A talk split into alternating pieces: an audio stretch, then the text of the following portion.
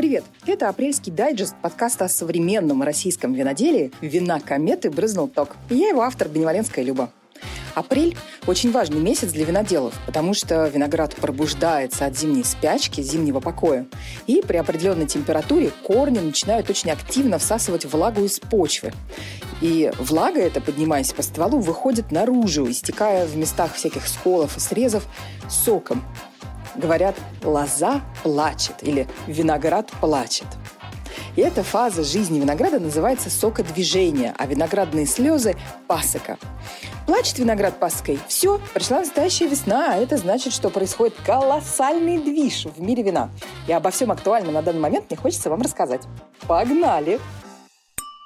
Начнем с новостей заморских. Сейчас все пересылают друг другу великолепные по красоте и леденящие по смыслу фотографии горящих виноградников. То есть сами виноградники не горят, они даже вовсе замерзают от низких ночных температур. Поэтому виноделы их спасают, расставляя ночами бочки с кострами вдоль лоз, чтобы помочь винограду пережить несколько часов активных э, заморозков.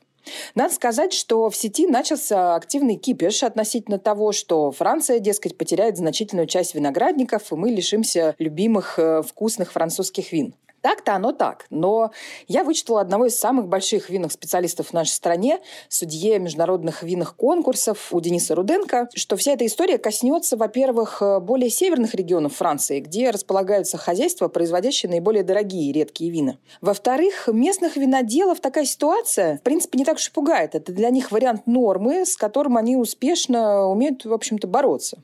То есть вся эта история вряд ли заденет то французское вино, которое массовый потребитель в России может себе вот обычно позволить. В любом случае рекомендую нагуглить вам фоточки заморозков на виноградниках и почитать, э, какими порой экзотическими способами с ними виноделы борются. Это очень красиво и очень интересно. Вторая новость тоже про вино заморское. Но очень уж важна она для сознания нашего потребителя, покупающего вино в супермаркетах. Роскачество, такая государственная контора, которая проводит экспертные оценки разных потребительских товаров, недавно выкатила антирейтинг импортных вин в дешевом сегменте, продающихся большими тиражами. Они собрали действительно квалифицированную комиссию, предоставили им вина для слепой дегустации, то есть никто из экспертов не знал, какое именно вино он дегустирует в данный момент. Собрали оценки по международному регламенту проведения таких мероприятий и вот таким именно образом получили результаты. Чуть позже они выкатили рейтинг позитивный, да, в этом же сегменте импортного вина, но я вам скажу, что в отличие от первого, который ни у кого в винном мире вопросов не было, второй, то есть позитивный рейтинг, вызвал много холиваров э, в винных чатиках. Тем не менее, теперь официально вся, в кавычках, Грузия и Абхазия достоверно подтвержденный шмурдяк, не рекомендованный к употреблению.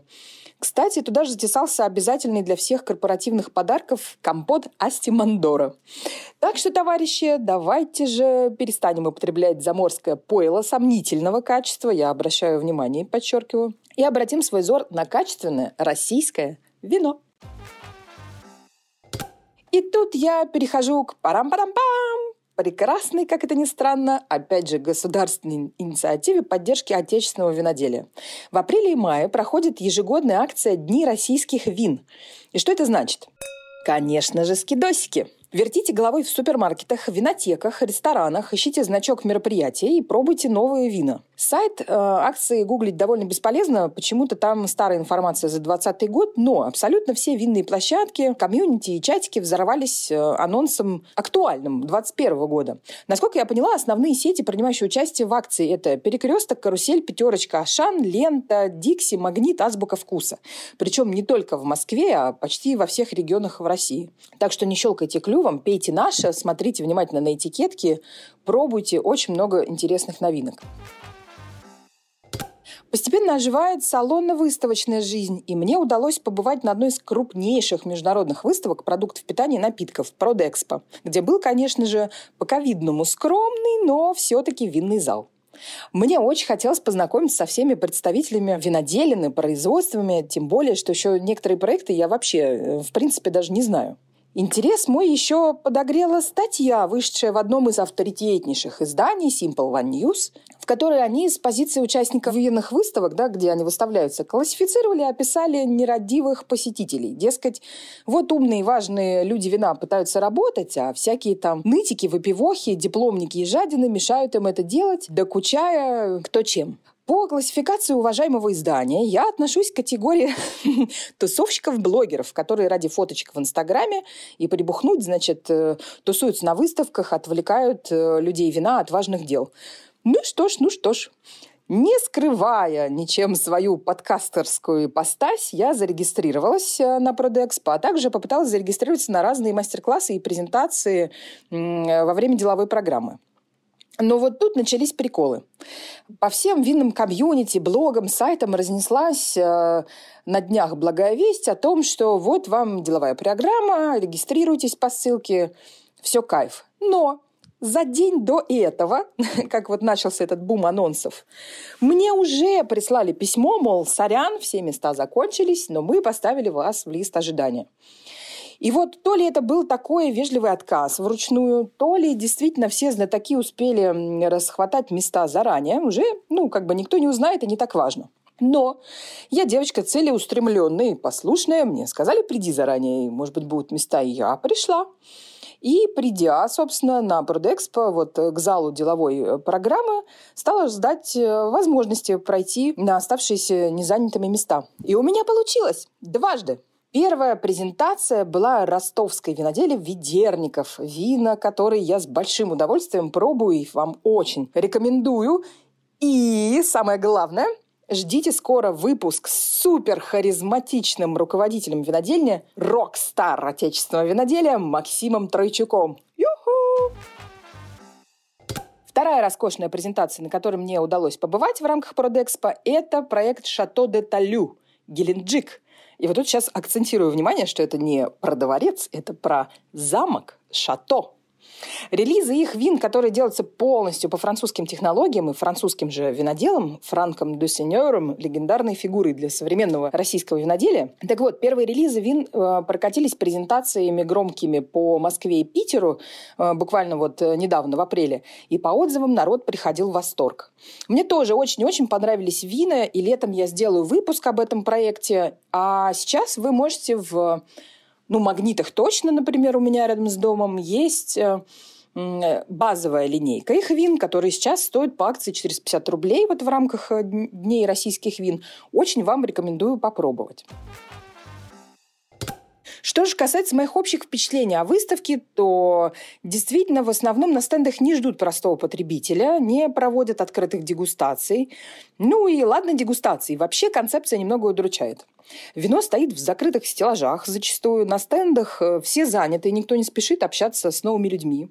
Рекламные материалы скорее скудны, и даже в общем-то, когда удается с кем-то пообщаться, обычно это какая-то усталая девушка или молодой человек, которые не очень-то могут ответить на твои вопросы. И такие они, знаете, вялые и неэнергичные. Не вопросы, в смысле, а люди на стендах.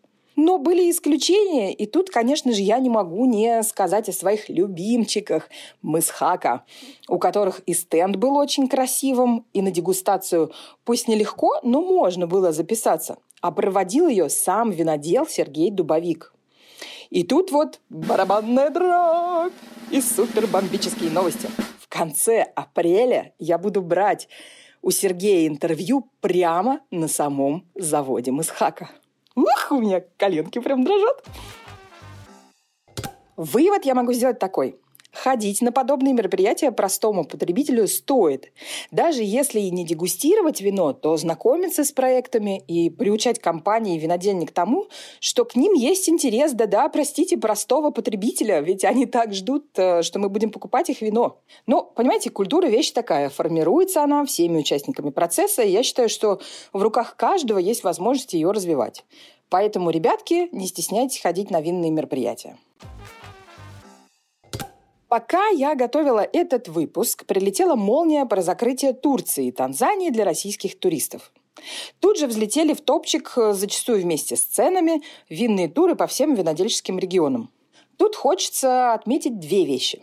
Во-первых, не щелкайте клювом и бронируйте все заранее, конечно же. Во-вторых, внимательно и критически относитесь к ценам. Они, конечно, сейчас растут как на дрожжах.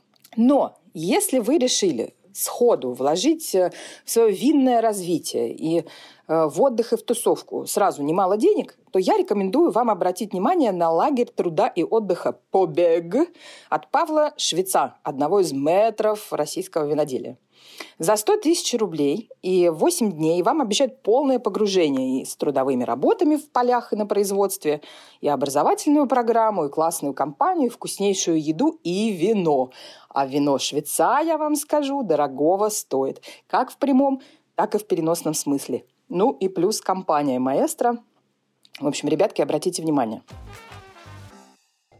Все, на этом я заканчиваю свой апрельский э, винный дайджест, но у меня осталась еще одна важная новость, чисто подкастерская.